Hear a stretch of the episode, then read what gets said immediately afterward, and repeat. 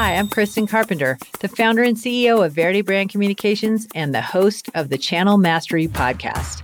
Over the past two decades, Verde served hundreds of amazing brands across the active lifestyle markets. We know how to build and activate communities of rabidly loyal brand fans for our clients because we work every day to help them connect with, serve, and sell to their consumers. And that's what you'll get a master class in every week here on the Channel Mastery Podcast. To reach Jedi status as a channel master, you have to commit to knowing your consumer inside and out. Because today, the consumer is the channel. Welcome to the Channel Mastery Podcast. We're glad you're here.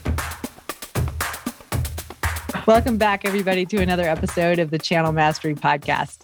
I'm very proud today to introduce Michael Globter, who is the CEO of Cooler, and John Dorn, who is the GM of Outside Incorporated. Welcome to the show. It's awesome to have you here today. Thanks a lot. Really a pleasure to be with you. So, I would love to have you both give a quick introduction of yourselves, how you came together, and the founding story behind Cooler. Sure. Should I go first, John? Yeah, go for it, Michael. All right. Well, I, uh, about 15 years ago, I had the privilege of leading an organization that wrote a lot of the major legislation on climate in the in US states. We basically introduced carbon charges in 15 US states, California and 14 northeastern states, and Quebec in Canada.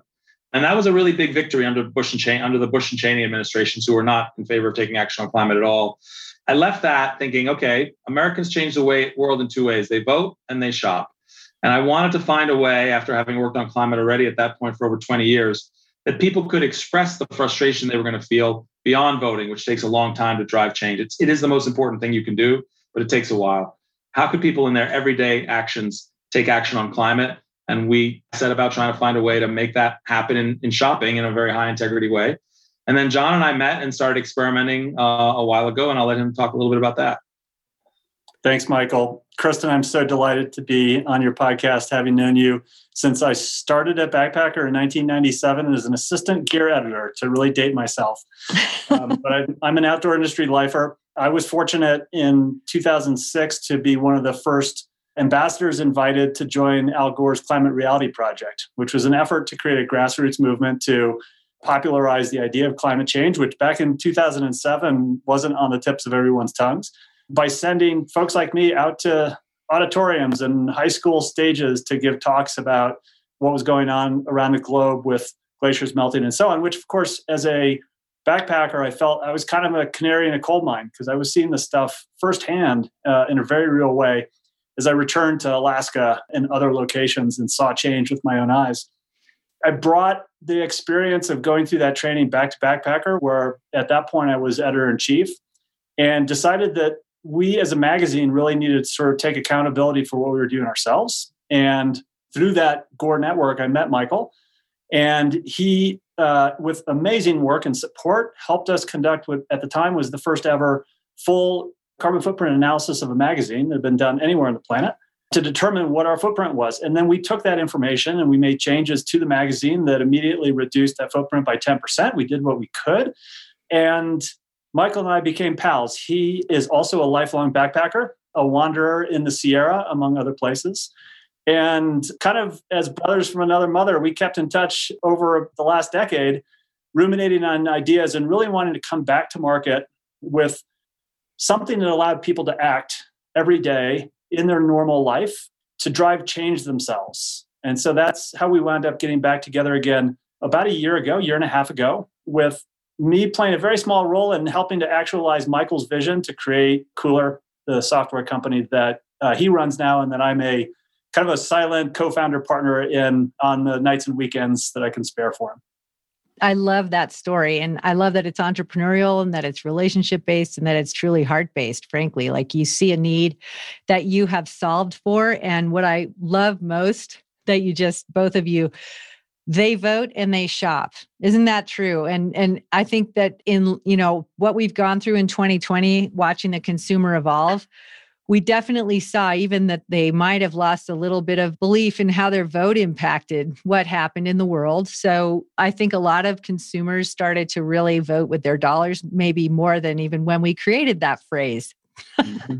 so just out of curiosity like you founded this about 18 months ago. Obviously, the the great unpleasantness of COVID happened probably right after that. And I'm curious to know how you're thankfully a tech company and a SaaS company, you're able to move quickly and nimbly. How have you seen the consumer evolve? And then we'll get into the technology solution that you're serving them with. No, absolutely. Well, I mean, we were first of all, we saw we were able to get some research. It's true, we launched like in February. We started pulling this together in February. We actually had a pilot. We had one of the biggest real estate developers in San Jose, California. It's a slow retail market on the street there, and they were trying to revitalize downtown. And we were fixing to have like a carbon neutral weekend that the mayor was going to announce, and people were going to see if we could get new people like just making the stores on the strip carbon neutral for like a Saturday and a Sunday. Well, that plan went out the window, obviously. And we started turning, thanks partially to John's partnership, to the outdoor industry and places that consumers were naturally turning because of the pandemic to get outside. And we've been really successful in that space. It's been a great base from which we could develop the first software platforms and customers. We're a B2B company. We sell to companies, and then those companies are then able to be carbon neutral to their consumers and engage their consumers around the fight on climate change. So we found a lot of receptivity. And then with the election, you know, the sky's really the limit. I mean, the this administration is all in on climate change. It's opened the doors for everyone to sort of know that there's a pathway that, you know, I, I don't think anybody doubts anymore that carbon and that taking action on climate is going to be a central part of their lives for the next 15, 20, 30 years. Um, and that's just been a great opportunity for us. Well, let's jump right into it then, because I really feel that discussing the technology that you've created to, I guess, like almost the Intel inside for brands to really show up for their consumers the way those consumers are hoping to see them show up from an, you know, where do you stand, right? That's one thing that we've seen. We study the consumer week in and week out on, for our clients here at Verde. And what we've really seen is like the loyalty was up for grabs during COVID. And there were two things that drove where they ended up wanting to enroll with a brand. And on one level, it was like, how easy is it to get what I need? Right. and on the mm-hmm. other level was, is this brand ethically aligned with me? Because I think they all felt like they were in the basement with a blanket over their head, but they still wanted to help and do something. And they also were living in this crazy political climate that we're all living in, you know, in the United States. So I feel like that was just a really fantastic time where everything lined up. So I think you probably have a lot of interest from brands, but let's talk about the solution and the technology and specifically the trust that you're creating around it, because that's so critical for brands today. Yeah, absolutely. So basically, we make carbon products, any product or service, carbon neutral at the point of at point of sale. And that really depends on two forms of magic. The first is we use cutting edge, peer reviewed science to, to instantly calculate the, the carbon footprint of products and services. And that's based on some Nobel Prize winning math that the prize was awarded in 1972. EPA caught up with the prize about, I don't know, seven years ago and started publishing a database that we draw from for these numbers where we can get to about 2,500 product categories in the United States economy with a high level of precision, product and service categories, including things like insurance and mortgages, and of course, shoes and backpacks and bicycles and things like that. The second piece of magic is the markets that we helped establish in the mid 2000s. So we don't really think that offsets are necessarily a, I think if you want to go to consumers and say this product is carbon neutral, I think they need to know that carbon is not going into the atmosphere because of something they bought, right? Or that you're removing an equivalent amount of carbon. And although many forms of offsets are cool, they're good for the planet, they're good for agriculture, they're good for trees, the half life of CO2 in the atmosphere is about 500 years. There's really nothing that humans know how to do that's going to keep a particular tree standing for 500 years for sure. Um, and that's been a challenge in the offset market. So the second piece of magic we engage in is we actually compete consumer dollars against polluters. Um, what we do is we take the money that the companies that are cooler give us and we go buy permits out of regulated markets where polluters need to buy permits to emit we act as if we're a polluter. We go buy those permits also and we bury them. So in any given quarter, we go buy permits away from polluters and they can emit less because of the dollars that consumers and the companies we work with have spent to be cooler. So it's actually a kind of crosses over into the political, right? You vote, you get a permit system, you put a cap on polluters, and then we take some of your money and we squeeze that cap harder after you voted. And that's really how Cooler works to make change happen. Um, it also happens to be a really ironclad way to be carbon neutral because we're taking that carbon out of the air right now, and that money's being reinvested actually in making the grid and transportation greener and greener every day. John, I was hoping you could chime in on that, uh, looking at your experience that you described in the intro around Backpacker Magazine, and you know, if you were in uh, the the chair, if you will, as a as a client of Cooler today, tell us what that would mean in terms of like the trust that would be imparted to your brand profile. I would just point out on Michael's point about ensuring that the carbon you're paying for really is going away. Like Look what happened to wildfires in California over the last 18 months. To the fragility of trees as a form of carbon capture. If I have, you know, whether I'm an editor, a business owner, or a regular citizen and individual, if I can see that that smokestack right over there is going to be pumping out 20% less CO2e over the next quarter because the companies that I patronize are cooler, that's a very real and immediate and permanent impact. That's 20% less of that exhaust that's going. So I, I know that's real. I, I literally I can see it. Right. I love that. And we've talked over the years with Conservation Alliance as one of our founding clients, saying the most effective campaigns that they have is when like they can say mile 23 we're pulling a car out of the river right like it's something that really localizes it and makes it real whereas that's kind of our i think i was backing into so thank you for helping me there it's more like the vaporware of it versus like the reality of it in your day-to-day life and that's i think a key point for the next question i wanted to ask is like have brands actually um, been able to effectively convey this? You guys are still relatively new, and obviously, we talk a lot about marketing and channels and and brand messaging here. This is um, the kickoff of a corporate social responsibility series that we're doing with channel mastery? And i feel like this is a really cruxy question. Like how are you helping brands convey that trusted message? I think that it's twofold. There's probably a technology you know component around it which you just described michael in terms of like how you come up with what you provide but then also like how do you help them educate consumers? What we offer companies right is really two forms of magic. We give them an instant carbon footprint and we actually remove the, the carbon equivalent of what's in that product from the atmosphere with the money that either the companies or their consumers provide, give us um, through the companies. Um, and that's really magical for a lot of people. Um, so what you were asking, the second question you're asking, right, was about how do we raise, how does, how have we seen awareness raising? And it just happens in a bunch of different ways. First of all, I would say the most common thing is that most of our customers are skeptical of offsets.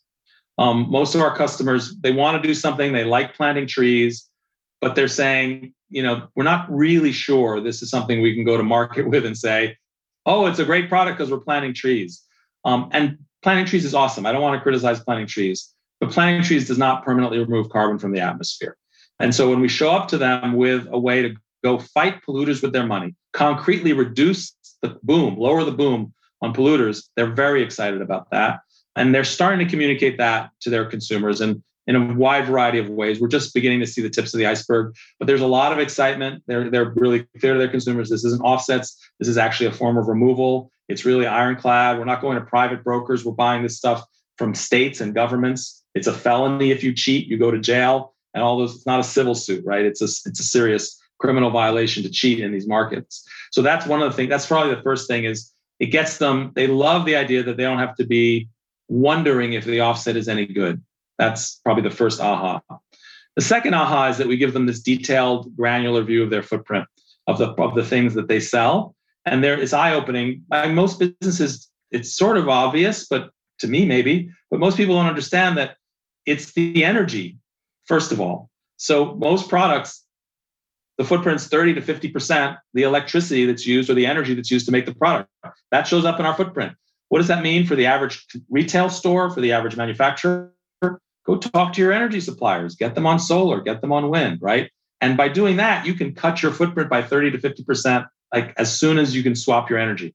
Now, you're not able to swap your energy easily everywhere, but there's at least 30 states in the US where you can. And that immediately lowers the carbon footprint of your product. I guess there's another highlight here. None of our companies just want to be carbon neutral, right?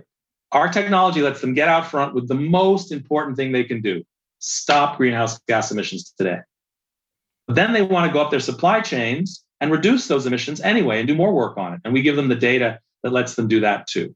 And that, that kind of flips the script for a lot of companies, right? Today, it's like, let's go do a big, deep inventory and then figure out what we can do then. What Cooler allows people to do is figure out their footprint today, take it out of the atmosphere today, and then go up their supply chain and improve their capital investment plans and everything else over the time frame that they're able to. That you you just can't change the grid behind your product in a day. You can make your product carbon neutral today, and then you can go negotiate new prices and new sources of energy and chemicals and things like that over the next year, two years, five years, depending on the industry you're in. So that's the exciting part is we make it possible to just get upfront right away, take the most important action, and not forgive yourself for everything else, but in fact give you more data to do the other stuff. Before I ask my next question, I have to ask, do you do this internationally as well? You mentioned yeah. 30 states in the United States. Yeah, we don't we don't buy carbon internationally yet. It doesn't really where where you if you remove carbon anywhere on the planet, it's good. We're looking, we only work in the markets that are most tightly regulated and are rigorous. Any place carbon is going to be regulated, there's going to be carbon permit markets, but some of them are designed in a looser way today than they than, than others. Okay. And we're just buying out of the tightest markets right now. Okay, that's fine. That helps me um, not go down a rabbit hole that's going to have us pull back. So I read as I was researching, Michael, that you have a viewpoint of you're in the business of helping companies make more money by fighting climate change. And what yes. you just explained, I think, talks about a lot of different ways that you do that. But I think that that's a pretty compelling thing to say to a, a bunch of different people within an organization as you're a B2B company. I could see sales, I could see definitely see marketing because that's my world, obviously, but I also see that operations and CEO like definitely need to be in on this too after what you just explained. So can you give a little bit more color to that? What, you know, how exactly are you helping companies make more money by fighting climate change? Yeah. Well, look, 80% of Fortune 500 companies have made some kind of aggressive commitment on climate.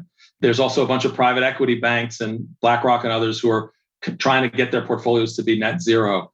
No disrespect, but I think of these as kind of Davos kind of commitments. Where are you talking about that? You're putting billboards up, maybe you're talking to people in Switzerland about it. But what does it mean to somebody who's actually buying from you, who's actually choosing you as the person they want to spend money to? And it's really hard for companies to get this message to that place. And doing that has two benefits. If we can, and Cooler allows you to do that, and that's why we're excited about it. It has two benefits. First, 80% of consumers are looking for companies that are taking action on this. Con- consumer research has shown people want more action out of companies than they want out of governors, out of Congress people, out of presidents. They want to see companies taking action on climate. So we give companies a way to show at point of sale to people they're selling to that they're taking action. The second thing is that the way they take action accelerates the construction of clean energy and pressures polluters to reduce their emissions. So it's almost like a form of political action by using those dollars to squeeze the market for pollution. You're actually also accelerating impact as well. So that double impact at point of sale to engage the consumer, and then that integrity piece, which says not only are we removing carbon from the atmosphere, but we're doing it in a way that accelerates the change we all need. So they're not just taking a, a step, they're actually speeding progress on climate change and not just for themselves. I'm so glad that uh-huh. you brought up the Fortune 100 and 500 companies with the goal setting that you mentioned 80%. I think you said of Fortune 500 companies have carbon neutral commitments. Obviously, Amazon announced a big one going carbon neutral by 2040 you know, with Amazon being a marketplace or, you know, an online vending machine, however you want to talk about it, no disrespect intended, but there's not a lot of like deep brand engagement there sometimes. Okay. But what you're providing here, I think, is interesting because the consumer will go through the brand journey and be able to engage with the brand and then get to the point where they're ready to buy and that's where they discover you. So i think it's actually a really powerful thing to give a brand to put you know in their own shopping cart if you will. And it, it yeah. integrates with shopify. I don't know if there's anything you want to talk about on that front because a lot of brands i think are looking at how they're actually selling direct to their consumers today from covid. Yeah. No absolutely. And that's one of the i mean again as i mentioned our earliest pilot was going to be just on the street in San Jose with the mayor's support um, and the support of actually some of the real estate people in that community. couldn't do that under under COVID. So we turned to platforms like Shopify and where people were doing a lot of their business. And we made it. And today you can go to Shopify today. Very soon you can go to BigCommerce, which is the second largest e-commerce platform and other platforms, and literally turn it, turn a feature on your online store and make everything you sell carbon neutral instantly. Doesn't take any time at all. You sign up and boom, it's done. It's happening. That from that moment on, you get a dashboard of the carbon neutralization with every every sale. What's been super exciting for us is that a lot of our customers are going back to the brick and mortar channel with the same offers. So um, I don't know if you've gotten any boxes from ORU Case recently, but they print cooler powered on their shipping boxes. It's super flattering, and we're so grateful for them and honored by that. Other customers of ours are actually redesigning their consumer packaging. Uh, some some of them only sell 30% online, others and they sell 30% to Amazon and 40% in brick and mortar channels. They're putting QR codes on their packaging so that people can buy the product, go, well, what's this carbon neutral claim? Click on that QR code, and all of a sudden they're re-engaged again in a brick and mortar channel. They've been able to transfer them to a digital channel through the carbon neutral offer. Every transaction we neutralize has a tracking ID, and that's another way for them to storytell. Here's the permit we retired. Here's the serial number of the permit we retired. Here's the detailed footprint of this product you purchased, and here's what we're doing about it. So we see this as a platform not just for making people carbon neutral, but for telling that climate story that's going to be different for every company and engaging their consumers. That's great. John, did you have anything that you wanted to say? John, do you want to jump in with some stuff? John probably has.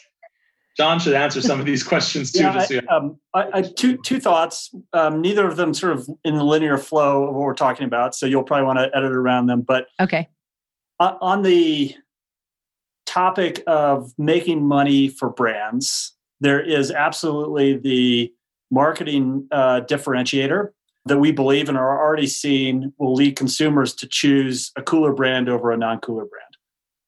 In, in addition, I think, and and you know, because I'm living with cogs all day long, there's the expense side, and I'll give you an example of where cooler, because it is instantaneous and it is a calculator that's backed with all this science, can result in very significant savings as companies are trying to uh, muster a sustainability effort. We uh, met last summer with a beverage company that had spent 18 months and just about $600,000 doing a supply chain analysis to get to the point where they had a, a footprint for a bottle of their beverage. And we talked to them just after they had received this information and in 24 hours without knowing what their what their footprint was michael generated a footprint um, out of the out of the cooler calculator that was within less than one tenth of one percent of a difference than what they had spent $600000 in 18 months to come up with right and ours was a little bit more conservative right? Because uh, Cooler defaults to a more conservative footprint so that we're certain that we're never going to put a brand in a position where somebody could come in and say, you're undercounting this or you're undercounting that, right? And so that, you know, so it was kind of funny. We were on Zoom and and the folks who had done that were kind of scratching their heads and looking around like, oh, okay, well, that's I, that's why I was shaking my head because I kind of had a feeling that's where you were going. And I apologize for the people who aren't looking at us right now, but I literally was like, I know where this is going.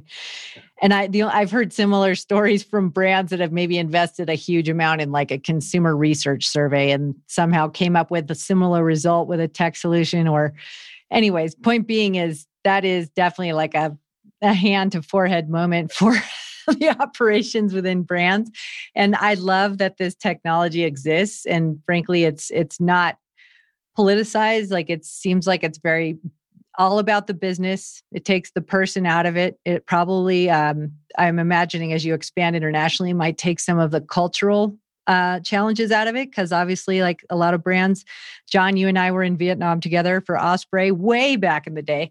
But Osprey is one example of a former Verde brand that would talk a lot about how their partners in Vietnam just didn't quite know, like, how to answer what they were asking for without culturally misstepping. And so I feel like this solution could really be a game changer in that regard globally as you're expanding. And on that note, when will you be kind of robustly available internationally?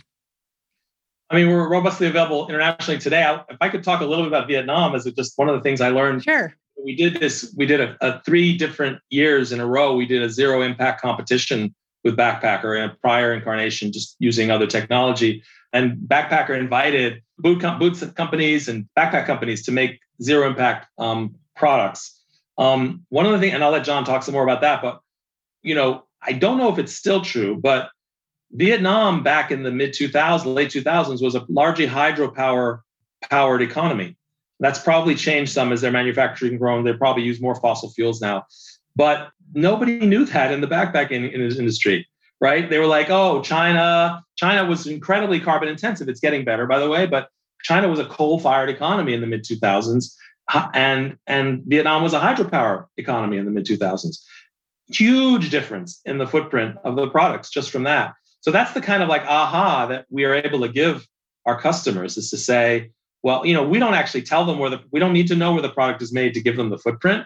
But when they get the pie chart, they go, oh, 50% of my power comes from electricity. They can call us. They can tell us where the product's made and we can incorporate it. But we don't need to know that. We assume it's made in the US, which is a kind of a not such a clean economy. Um, but we can adjust for where, where the product is made any anytime. So anyway, those zero impact challenges were really, really fun. So internationally, we're able to adjust. We, we do have these the statistics that we use are available in every major economy. And um, and there's a lot of good research that shows you can crosswalk even to economies that don't have such good statistics. So the core components of the of products typically are the same in every economy, and then we can adjust for the energy base and resource base of those countries as well. Um, so we can actually. I just finished. We just did. Um, we're in the midst of doing ten companies in Australia right now, with a with a major financial player who's interested in rolling this out as a small business tool in uh in those in that country or around the world actually starting there um so and we already have interestingly enough we have some um, eco travel partners in england some tour operators sojourns uh, which is a millennial facing kind of green travel company um, and and things like that so we're already international but we're still small and looking for just everybody to join us as many customers as we can get anywhere we can get them I have a feeling that you are going to be growing rather quickly. Fingers um, crossed. just the solution you provide, the ease of integration, and and frankly, it just really helps um, brands leapfrog a lot of legacy obstacles. I think, and you know, our brands uh, in our markets, and John knows this well everything moves slowly until one day it doesn't anymore. And COVID definitely accelerated a lot of that. And I think as we're all struggling to continue to look around the corners with the consumer today, this is just one area we haven't seen any change is the consumer is still very much wanting to vote with their dollars and align with brands ethically and that's like a form of very important self-identification today so I think what you're doing is fabulous. Is there anything that I have missed touching on that you think is important for the channel mastery audience?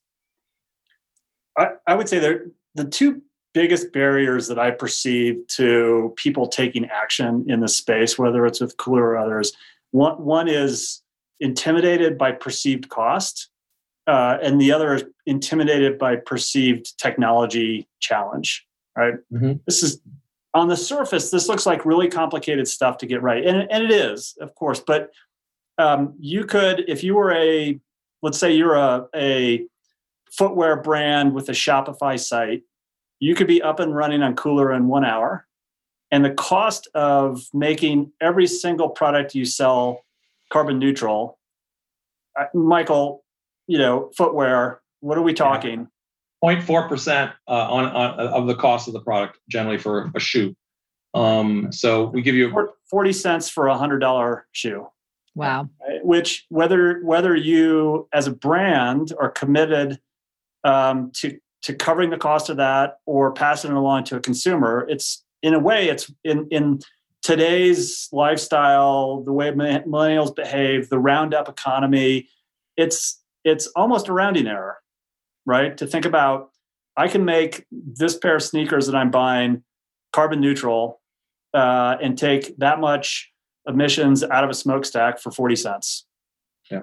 So to me, you know, sort of existentially, the beauty of what Michael and team are doing is taking, you know, demystifying and taking the difficulty out of taking action as a consumer. Right. Yeah, and, and I, I want to say, I mean that that's a thanks thanks for making that point, John. I mean, I think we've actually done some market research and shown that for most sectors except for travel, we come in at less than 2% of the cost of a customer acquisition today. So hope, I, I, hopefully this will turn out to be a way that people acquire a lot of new customers, and it is it is cheap compared to other ways, and of course high impact, which is which is great. Absolutely. Well, I look forward to introducing you more to the Verde client roster. And as I, uh, you know, obviously John and I connected on this back during the height of COVID, but I also came upon it as a consumer through purchasing three products from OroCase. And then I immediately reached out to John, and that's how we got the podcast together. So I'm so grateful for your time, and I look forward to uh, featuring all the links that we talked about in the in the show notes, as well as some examples of some great brands that are that are integrating your technology. And um, I just would love to get you know as much information as we can out through the podcast. So thank you so much for what you're doing and for being here today. Thank you. Thank you so much for listening to the show today.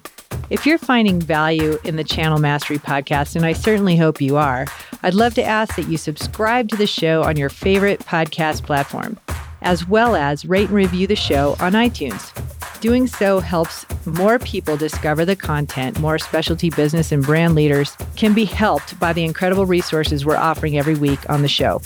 I also would like to invite you to join our community at channelmastery.com or verdepr.com. Sign up with your email and you'll receive special resources and content created just for friends of the podcast. You'll also receive advance notice of new channel mastery trainings and offerings Thanks for listening and see you next week.